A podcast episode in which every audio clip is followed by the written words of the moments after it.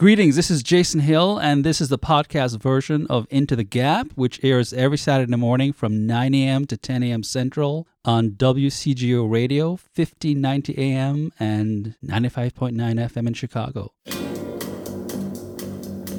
Hey, good morning, everyone. This is Mike Sherrick, Jason Hill. This is Into the Gap, and it's Saturday, June 20th, 2020. Hey, Jay, how are you, man? Hey, Mike. Hey, guys. I'm doing well. We've got a new producer. We got Nancy's our new producer, or at least learning how to become our producer. So, hey, Nancy, welcome. She's back there with Randall. Oh, really? Oh, yeah. Okay. She's kind of cute. I hope that's not sexist, right? That's yes, probably... it is, Mike. You just realized that you just made a huge... Yeah, I just made a huge mistake. Yeah, I'm a, you know, what am I... Give me all the pejorative pronouns that face me. I'm just an idiot. But, yeah, man, welcome. It's another crazy freaking week, you know? Mm-hmm. The hits just keep coming, man, you know? So where are you at today, man? What's going on? What are you thinking? You just wrote an article for Front Page, right? Which I have yet to read. Yeah, it's called the Advancing Nihilism and the Rot of Postmodernism. Yeah. And you know, I have to write to make I'm a philosopher, so I have to make chaos. Like mathematicians, we have to make chaos out of order, or order out of chaos. Yeah. What am I saying, Steve?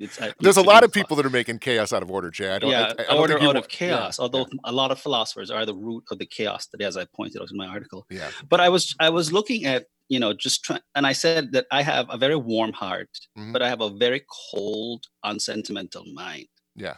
And so when I look out and I see people whose cries of the heart I'm not unsympathetic to, people who have been brutalized, people who feel oppressed, people who feel like they've been victims of racism.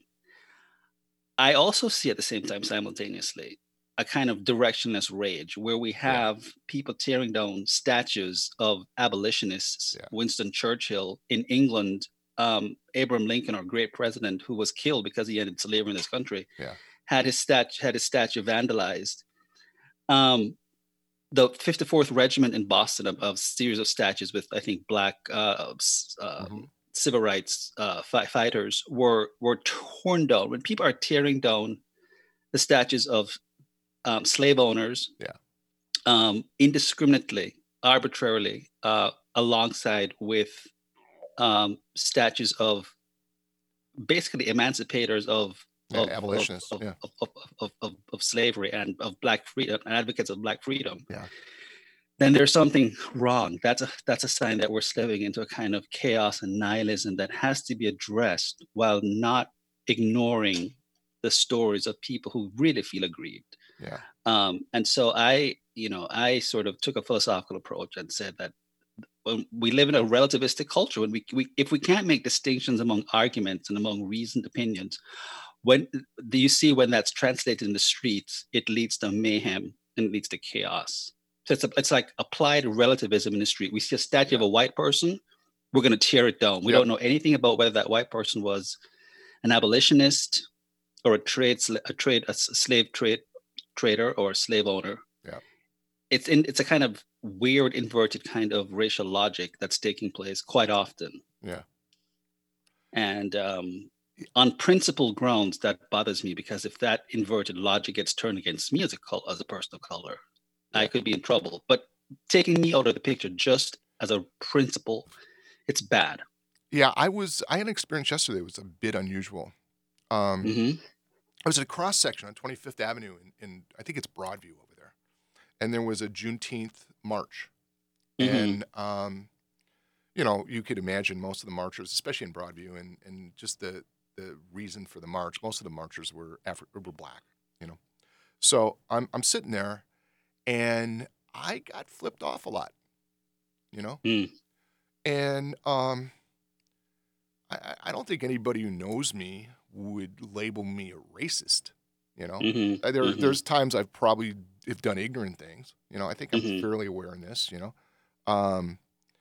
And so here's these folks that are walking by, have no clue who I am.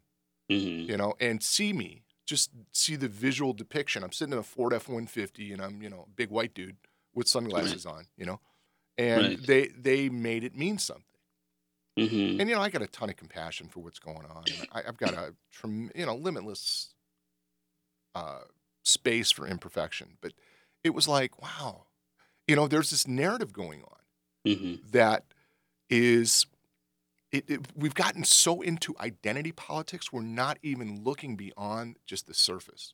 Mm-hmm. We're not looking at this. Like I love your description of a cold mind and a warm heart. Mm-hmm. We're not looking at that in people. We're mm-hmm. not looking mm-hmm. at the diversity of thought.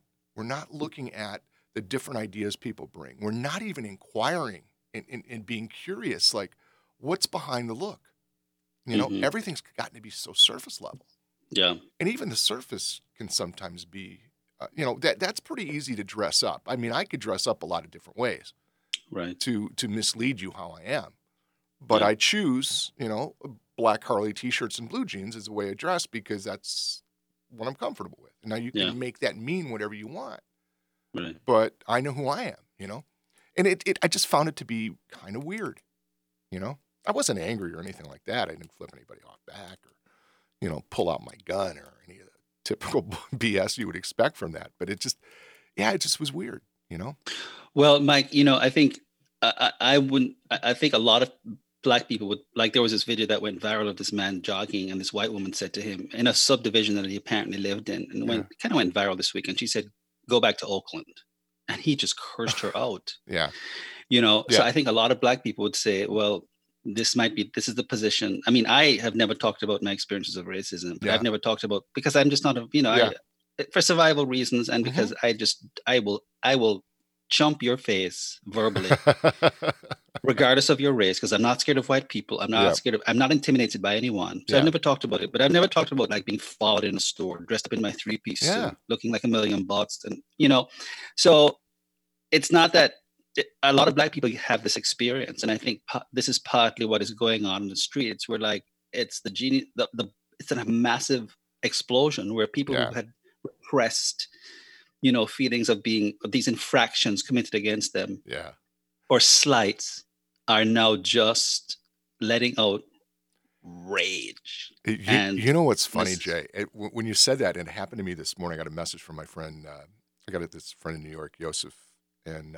The black dude. He's actually a former member of the Black Panthers. He's pretty radical, extreme guy, but just great dude, loving to pieces. We have these incredible conversations, and he sent me this message, and it was about kind of this, lashing out at all white folk, right? And mm-hmm. and I just said, I just don't see the value. And he goes, well, this is what black folks have been dealing with for decades. And, well, that's and true. You know what occurred to me? It's like, oh, we're achieving equality. Right? We're being equally buttheads to each other now. Okay, good. Box checked. Can we move on from here? Well, but it's a moving closer to equality. I'll tell you, I'll be honest with you, it's not comfortable. It's not something I dig.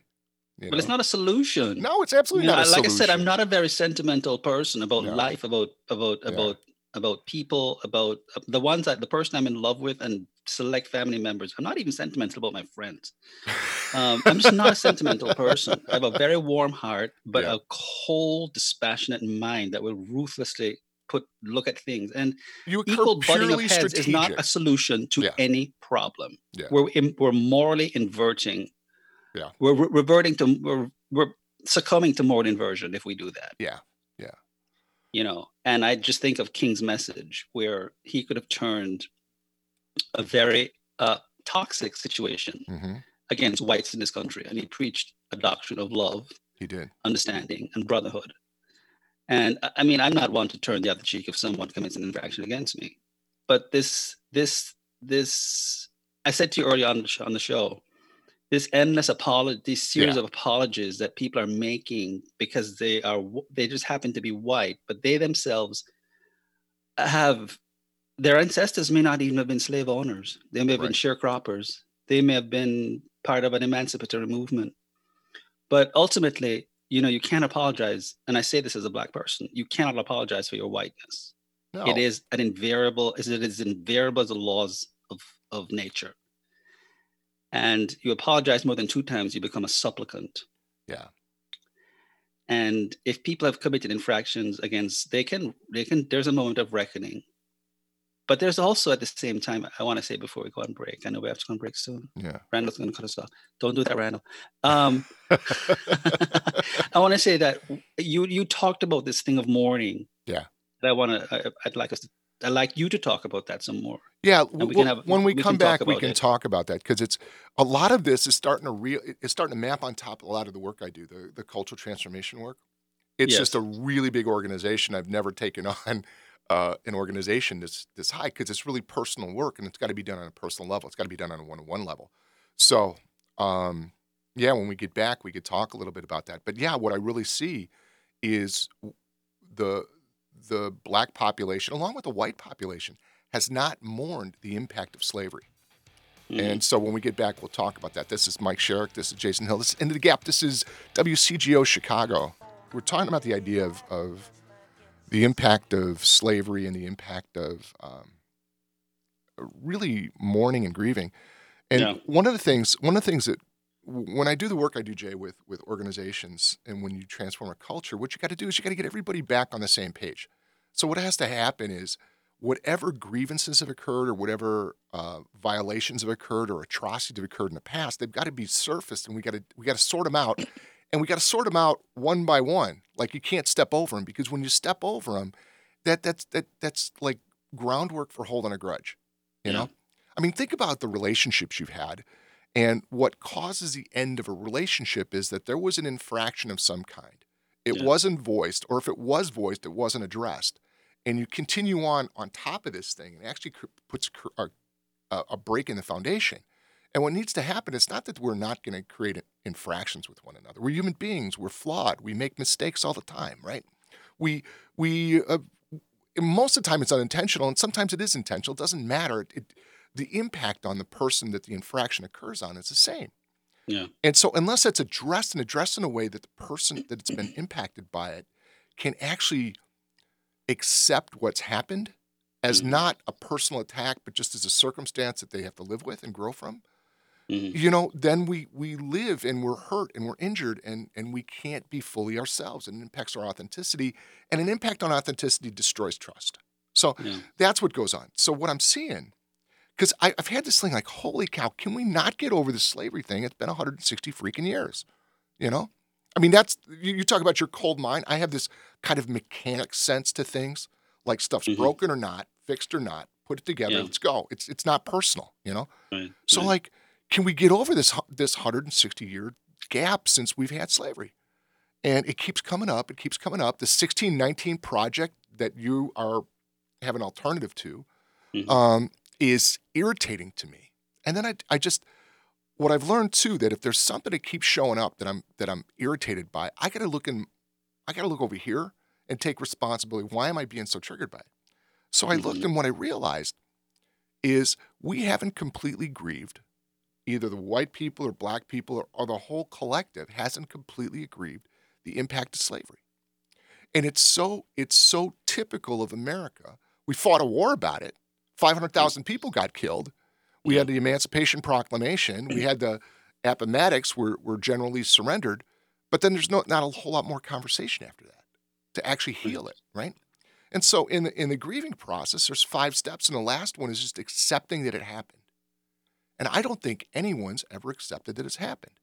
I don't think people have accepted that we have a civil war and a certain part of it was lost. And I don't think anybody, accepted or gave up the pain of what it meant to actually enslave other fellow human beings. Mm-hmm. And it's what happened. It's what we did as human beings. And it's not to justify it any way, but we have to get through the process. Yes, that went on. Yes, that was foundational to our country. Yes, we've grown and learned from it. Yes, it occurred in a time frame where we didn't have the information and knowledge that we had today. And we just have to move forward. But there has to be this healing or this grieving that we just haven't done. Right. And what's required, it's like, the Jewish tradition, which you're very familiar with, sits Shiva for that, right? Mm-hmm. Where the person can actually be with the pain of their loss. Yeah. And other people come and listen to them and sit with them and hold a space for them and honor them. Right. I mean, I think that's what we need is we need to sit Shiva for the freaking Civil War and for slavery and the impact of it. You think so? I don't know. I don't know that here. Well, when a white person apologizes for slavery, that's guilt by association, because I don't know anything about your ancestors. No, I don't know. I'm not apologizing for it. It happened. Yeah, there's an impact to it. Right? Yeah. Yeah. And I think what I would, and I don't want anybody apologizing to me, because it feels condescending and patronizing. Yeah. And I really don't need your apology. What I need for you to is respect the inalienability of my individuality, of my rights, inviolability of my personhood. Do not mess with me. Do not create arbitrary laws that discriminate against me. Do not commit infractions against me. Mm-hmm. What I would like to actually see, because it has struck me, as somebody who has written about race for, I've been in this country for 35 years, and I've been writing ever since I landed, like the second week I sold my first article. Actually, before you landed, right? Weren't you writing on a plane? I was in Jamaica. I was a journalist, and nobody's ever, because I've never written about race from the personal perspective. Mm-hmm. I've written about it philosophically. I've never talked about experiences of being followed in the store or teaching, students who were members of the Klan.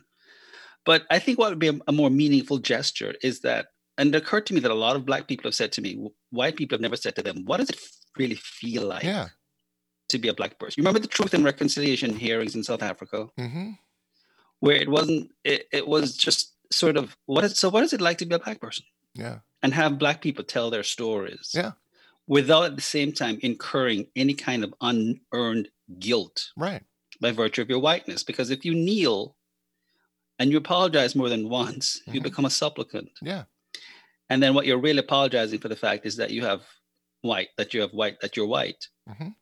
And that's not a solution. So I don't know about the mourning. I mean, the slavery was ended. Well, what I mean by mourning, Jay, is when something happens, okay, and people don't complete the grief cycle, it keeps that experience alive.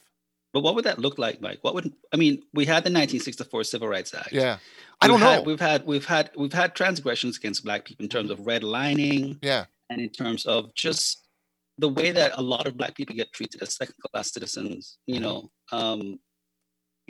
So I used to live in an all-white subdivision, and I would get looked at, but you know me, you don't don't mess with me. Yeah. Don't even question my right to be in my own neighborhood. Yeah.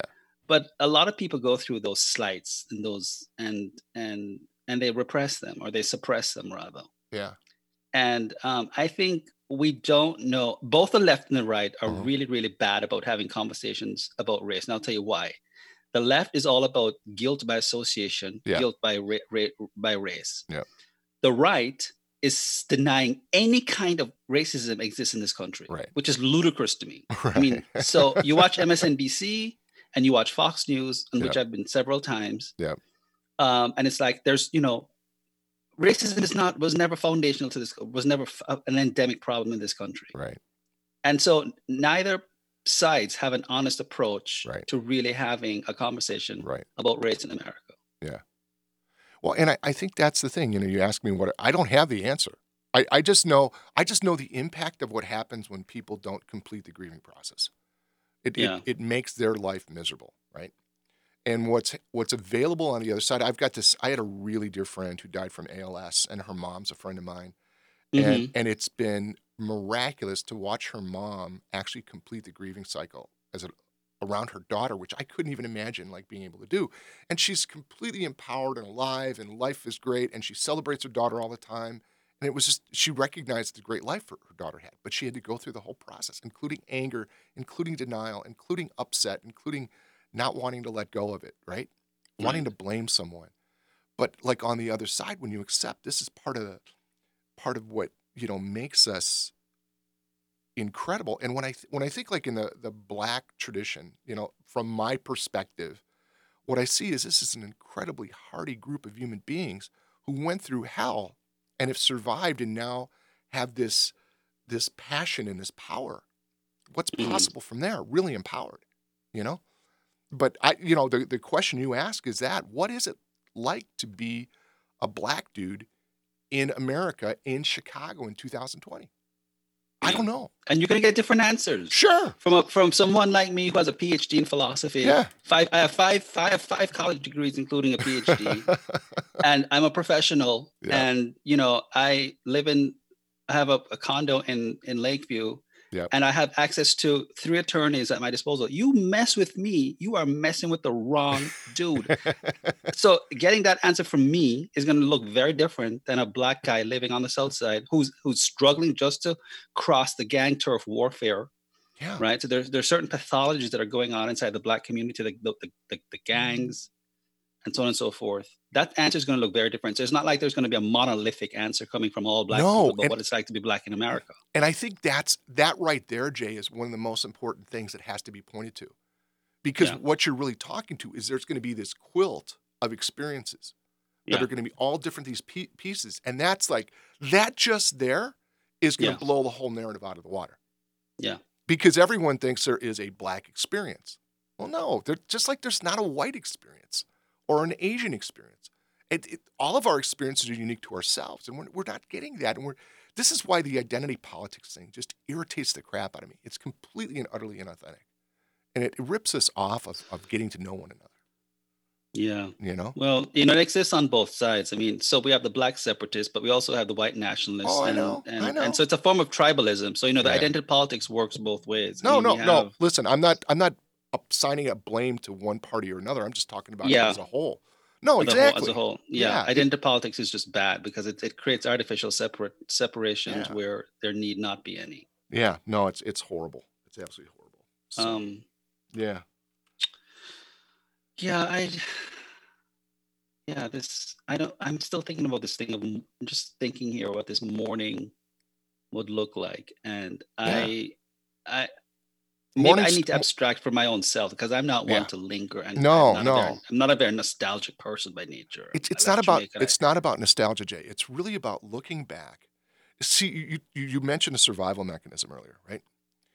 In lieu of getting things, in lieu of like completing the grieving process or mourning, what we end up doing was we truncate it and then we create a strategy to work around it.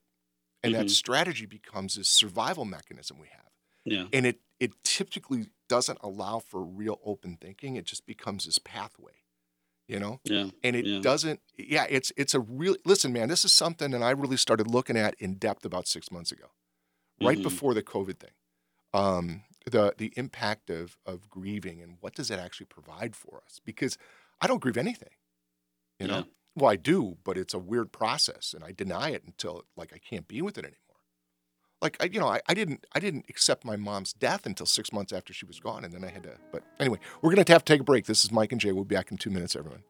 Thank you so much for being here. Again, we'll be back in 2 minutes. Mike Jay, WCGO Chicago. Jason Hill here, and I want to let you know that you're listening to the podcast version of Into the Gap, which airs every Saturday from 9 to 10 a.m. Central on WCGO Radio. Tune in live from 1590 a.m. and 95.9 FM, the Smart Talk app, TuneIn, or WCGORadio.com. The podcast is available from Apple Podcasts, Google Play, Stitcher, Spotify, TuneIn, and iHeartRadio. Find it, rate it, and subscribe. If you'd like to get in touch about the show or inquire about sponsorship opportunities and rates, please reach out to my co-host Mike at MikeShrek@gmail.com. Dallas Cowboy Hall of Fame coach Tom Landry once said, "A coach is someone who has you see what you don't want to see and has you hear what you don't want to hear so you can always be the person you knew yourself to be." Hello, I'm Mike Sherrick, founder and president of the Mike Sherrick Group and Mike Sherrick Coaching. We are an executive coaching and leadership development organization with offices in Berwyn, Illinois, and Oshkosh, Wisconsin. Successful organizations begin with the self-awareness and authenticity of its leaders. And in today's world, we are all leaders. If you or your organization has a big vision, or you know there's another level you can go to, please give us a call at 630-643-6336. If you're one of the first 3 people who call us today, you will be eligible for a free IMX leadership assessment and debriefing, a $550 value, free to you and your organization. So give us a call at 630-643-6336 and take it on. Okay, back to the show now. Here's my co-host, Mike Shrek. Hey, we're back. This is Mike, Jay, Into the Gap. And again, Marvin Gaye, this is awesome. This is awesome. We were just talking off during the break about how Marvin Gaye's music is more relevant today than it was when it was recorded back in the late 60s. So No, it hasn't lost its relevance at all. The guy is just a pure artist. You know what the thing that I miss is? I miss Motown. Mm-hmm. You know, the music that came out of Motown was just freaking amazing. And yeah. Well, it was crucial because, you know, it went from the music that preceded it used to be called race music, which is a euphemism for, or a moniker for, black music or Negro music, as it was then called. And Motown put a stop to all of that. I mean, Motown was really a great integrator, you know, where blacks and whites came together, and that's the good thing about music is that it, you know, which I want to get back to this thing about our shared humanity. Yeah, it appeals to something that transcends race, that transcends ethnicity. I mean, you got Bob Marley from Jamaica, and I mean, there's nowhere in the world. I mean, I've been to like 75 countries. I've had the privilege of traveling, and every time I go there and I say, where are you from, Jamaica? And it's everybody from Indonesia, China, Vietnam, Bob Marley, you know. And one of the things, instead of these empty rhetorical flourishes that we see passing as apologies, which are just, it's just an easy way to people just get something off their chest. And it's like when they confession, right? And bless me, Father, for I've sinned. This is my 25th confession. I did this last night. And you go back into the world. What I would like to see, and something that I spent, you know, a number of years working on in my first three books, on love of humanity and cosmopolitanism and what it means to be a citizen of the world, is it's just, and this is a component of every ethics class I teach, is this notion of dignity. Yeah. That everyone is possessed of dignity and a kind of inviolability, and you don't trespass on that. Yeah, we have something in the West which presumes that each person is innocent until proven guilty. Yep. And I get accused of being naive all the time because I don't follow my gut and I don't follow my first impression of people, and I get hurt a lot. But I'd rather look at someone and say that's a good, innocent, decent American. Regardless of the color of his skin, until he or she proves him or herself guilty.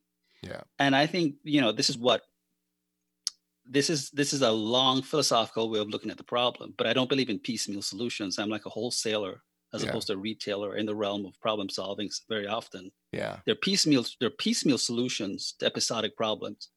But if we really want to get race relations off on the ground, we have got to start not teaching identity politics, not teaching multiculturalism and this notion that each person belongs to a separate culture and distinct culture that they have to protect. But something like just, it's very Christian and it's very Jewish. It's very modern. It's based on the Abrahamic religions. You find it just each person is possessed of inviolable dignity that we have to respect. Yeah.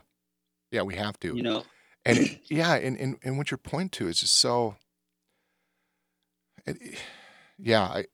I'm almost without words, you know, because we've gotten, first of all, so much what you're talking about in treating people with dignity, and when you're talking about accepting people who you are, not trusting your gut, you know, that gets back to the whole idea of the idea behind anti-fragile is it allows you to take risk. It allows you to engage with people without guarantees. And you know what? You're going to take a punch once in a while. Yes, you are. And you know what? You know how you become heavyweight champion of the world? You take a bunch of punches. That's how it happens. You spar, you get hit, you learn how to take a punch. You learn the ones that hurt you. You learn the ones that don't hurt you. And and we've gotten to be a culture that is so easily offended by the slightest thing that we're unwilling to listen to anything that doesn't sound like what, you know, our team is preaching. And it's just, it's insane. And it just creates more and more and more of a divide. And it's heartbreaking. Mike, Well, Mike, your point to another subject that I've noticed, 35, came here when I was 20, 35, celebrating 35 years in August of living in America. It's Americans of all races have just gotten softer. Yeah. And, you know, more entitled, softer, less tough about life, more sentimental. Yeah. There's nothing more horrible than maudlin, mawkish sentimentality to me. I can't stand it. I know. I like treating people with kindness and respect, but I think oversensitivity about anything in life, suffering is built into life. Is an intractable feature of life. It's the first tenet of Buddhism is life is suffering. So what? That's where you learn. That's where you grow. That's where you strengthen yourself. You know, it's actually to be celebrated. It That's the part that makes me freaking nuts. And it's, you know, I'm nowhere near as what's the word? Cultured in my expression as you are, but you know, it's like so freaking irritating. And but I'll tell you, go ahead, Mike. No, that's There's a story that I want to share. I mean, sure. When I first got my first job, I've never written about this in any of my books. I've never talked about this. This is the first time I'm probably going to maybe talk about this. When I got my first job out of graduate school, with a newly minted PhD, it was at Southern Illinois in Edwardsville. And 80% of my students there told me that they were in the Klan. Yeah. They'd never had a black instructor before. And I remember meeting this guy, and he said, "I'm nothing but a dumb farm guy. He had on the Ku Klux Klan skull ring, which one of the girls said, you know, Dr. Hill, he put the herd on someone. That's the word she used. Yeah. Chilling. He put the herd on someone. Yeah. And I could have made a decision right there and then, you know, that this is not a situation for me. I could have had many different interpretive responses. Sure. But I said, look, these are kids who are born into a family or inducted into an institution that many of them didn't sign up for, but first and foremost, they're human beings. Yeah. And I said to them, look, I don't care whether your grandfather or your father's in the Klan. This is my classroom. This is my ship. You're going to call me doctor, professor, or sir. You're going to treat me with respect. I'm going to hold tutorials. Most of them are failing. I'm going to hold tutorials in my office on a Saturday morning, free of charge, because I was teaching logic. And logic is, you know, it's like if the answer is right or wrong. And it's like algebra, I tutored them for a year. Yeah. And at the end of the year, it's like To Sir with Love with Sidney Poitier. They were crying because they took a 2-part logic course with me. Yeah. You know, and I said, I'm going to get a couple of insults, which I did, and I brought them to my office, and I said, look, if you ever speak to me that way or even look at me that way, I will fail you for an infraction. Yeah. And then you can bring your daddy with a shotgun, because I grew up in Jamaica, the most violent country, the most violent places on the earth. So don't mess with me. Yeah. But what I'm saying is, you're going to get, you know, whether we're white or black, we're dealing in a world with class differences, with racial differences and tensions, class tensions, racial tensions. Yeah. And we have to be armed with this thing that we're going to take risks when we deal with each other. Yeah. And we trust and we respect the dignity of our fellow citizens. Yeah. And that's what I go out into the world with that every day. I see a store clerk, I stand up, I make conversation with her. I said, hey, how you doing? And while she's checking me out, I'm very interactive, I'm very social. Being unsentimental doesn't mean that you're cold towards people. Jay, what you're pointing to are two really important things. And the first one is operating to your commitment. And so you've got a commitment. You had a commitment to educate these kids, regardless of what their background was. You've got a commitment to express yourself and use the knowledge you've attained and develop even more experience and move forward your commitment to philosophy. So there's that. And then there's the other thing, which is choice. People can be born into something, but you're not born into – one of the things that makes America great is that you can be born into any class and you can – break out of it if you want it hard enough. I've got a really good friend of mine that was born at 37th in Michigan in the projects, right? If you saw a picture of his house today, you would be shocked. And the guy lives in a 7,000 square foot house in Arizona, and he makes $7 figures a year, and he's possibly one of the most successful people. He's one of the coolest people I know. I don't know about how you measure success, but he's definitely successful. And he's a black dude, you know? And he just, you know, brilliant, went to St. Ignatius High School, went to Northwestern, did all the things, you know, but he was not going to stay at 37th in Michigan, you know? It was just sheer will and choice. And that's what America gives anybody. Is it more difficult sometimes than others? Yes. Is it more difficult for some people than others? Yes. Is there more challenges? Yes. But there's no blocks if you really want to get past it, you know? And when you talk about the softness of it, the difference between being tough and soft is your willingness to accept, you know, to bypass no enough. You know, I'm going to keep going. I'm going to keep going. Like your response to the rednecks down in Edwardsville. You know, and there might be blocks. There might be more blocks. Like for women, there have been historic. It's just this is why I said people can't honestly talk about not just classism. Yeah, no, there are racism, but even sexism. If you're a woman growing up in the 30s or the 40s in this country, and today in many cases, if you're a woman of a certain social class, you're going to face certain forms of sexism, institutional sexism, sure. and that still exists in the minds of very weak men mm-hmm. Who are afraid of a brilliant woman. So there might be blocks, but you're responsible for your life. Yeah, exactly. And you have to work. It's like Condoleezza Rice said, growing up in the segregation itself, she just knew that she had to be twice as good. Yeah, that's it. I mean, is it fair? No, it's not fair. But it's what's so. Knowing that you work towards a fairer world, yeah. you work towards a world in which people are treated fairly and justly. Yeah. But you've got to also be a realist. Yeah. You know, and maybe it's my immigrant experience coming from a different country into a new country. You come with a kind of armed with a kind of realism, mm-hmm. and objectivism too that you bring. Yeah. That exactly. You know, that exactly. I may not have. Yeah. Yeah. But there's a different perspective there. So. Anyway, we're gonna take a break in a little bit, and we're gonna come back for our last segment. There was a bunch of stuff we wanted to put in. What have we not put in so far today? We haven't talked about hypocrisy on both sides yet. Yeah. Yes. You know, I don't know if we. Well, we mentioned it when we talked about it a little bit. I guess, yeah, but MSNBC and Fox and two polar opposites about talking about race. Yeah, maybe we'll talk about music and how cool that is when we get back, but. You know, the thing I do want to talk about is I want to talk about Candace Owens. I'd love to get your take on her. I'm not that familiar with her. And she put out a video the other day that riled a bunch of black folks that I know. And it riled me up, and I'll tell you why. Okay, good. Then I want to hear her because it didn't rile me. I was just listening to it, and I'm like, okay, this is interesting. It's a perspective. And I think she plays on the fact that she's a millennial, a young black girl, you know? Mm-hmm. So she doesn't look like her message, so... I want to touch base with you on the Candace Owens thing. I got to plead ignorance to her. I know she's a Twitterite, and I haven't been on Twitter in 6 months. I know she's is a quote unquote conservative Trump backer, and mm-hmm. she's a millennial black girl, black woman. Mm-hmm. And what I also know is she pisses off most black guys I know. So, and I'm not sure why. I've met her and I've heard her talk, and I thought you would because you guys kind of travel in the same. Well, I'm an independent conservative. I never voted for Donald Trump. No, and she's a huge Trump backer. Yeah, and an obsessive, almost addictive Trump backer. Yeah. The video that's pissing off a lot of people is right after George Floyd was killed. Yeah. She put out a video saying that he is not my martyr, and she brought up his police record. She did the same thing with the other guy that was killed in Atlanta. What's his name? Richard something. Yeah. And I find that very, very disturbing.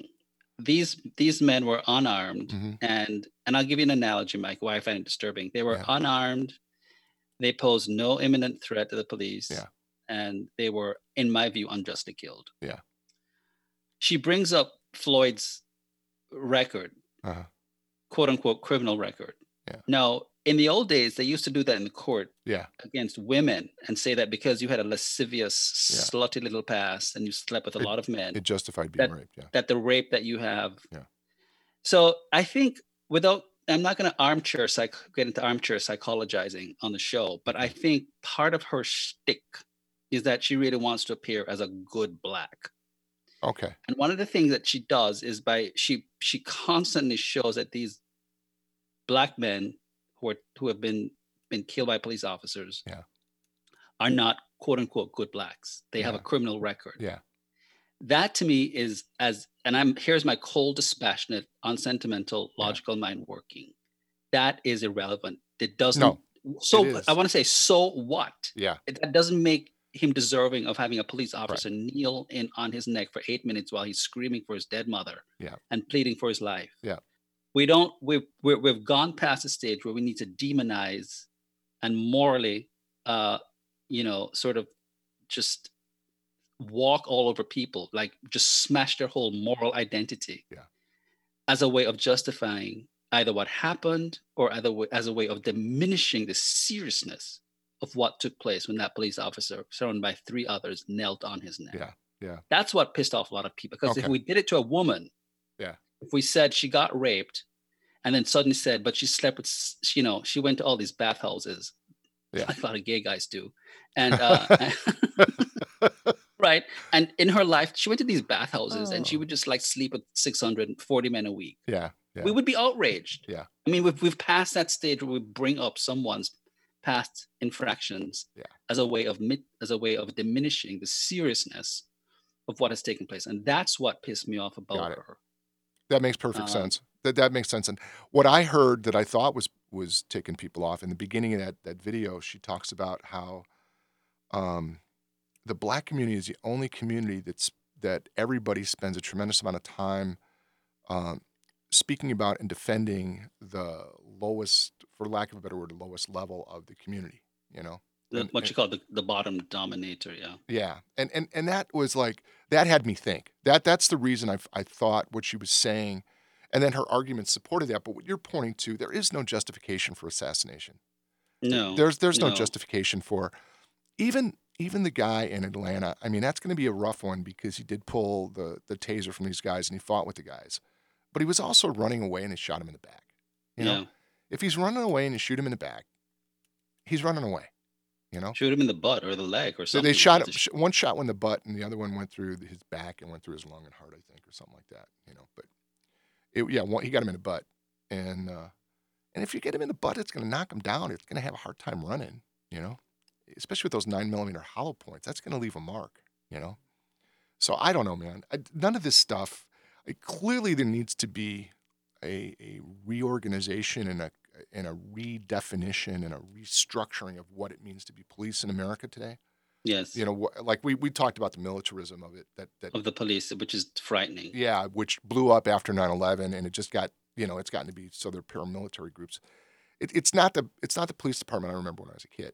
You know, I mean, it's not the police department I remember when I came to America, where they were driving like these Ford vehicles, and you know, even in my neighborhood in Atlanta, the all-white neighborhood, the cops knew me. I mean, I was a fervent runner, so I would jog every day, and they would just say, "Hey, how you doing?" and wave to me, and I knew I was that Jamaican guy who had just come to America. And there was we're talking about Atlanta, 1985, right, where there was a more interactive relationship between police and the community. Yeah. So, you know, if there were any racist white people wanted to call the cops on me, it wouldn't have worked because the police in that Atlanta, town of Stone Mountain, they knew who I was. Right? Especially Atlanta in the 80s was, you know, as cosmopolitan a town in the country as there was. Yeah. And was probably the most integrated town in America at the time. Exactly. You know? Exactly. And was really, and I don't know what happened. I mean, Atlanta was like the place in the 80s and 90s. Oh, fabulous, Mike. You know? I spent 8 years there from 85 to 93. Yeah. And it's, if I have any semblance of nostalgia, I feel it towards not anywhere. I've lived in 5 cities, and it's going to be Atlanta. Yeah. It's a wonderful place to live. I love the South. Oh, I love the South. I mean, my favorite place in the South is Nashville, closely followed by Greenville, South Carolina, you know, which has become just an incredibly beautiful place, you know. Yeah, but you know, I do love the South. I'm really thinking of that may be where I end up going eventually. You know, and you know, I don't know what it is. I was born down there. I lived down there till I was 1. You know, so I don't have deep roots. But you know, I didn't know you left that early. Yeah. Yeah, I was pretty young.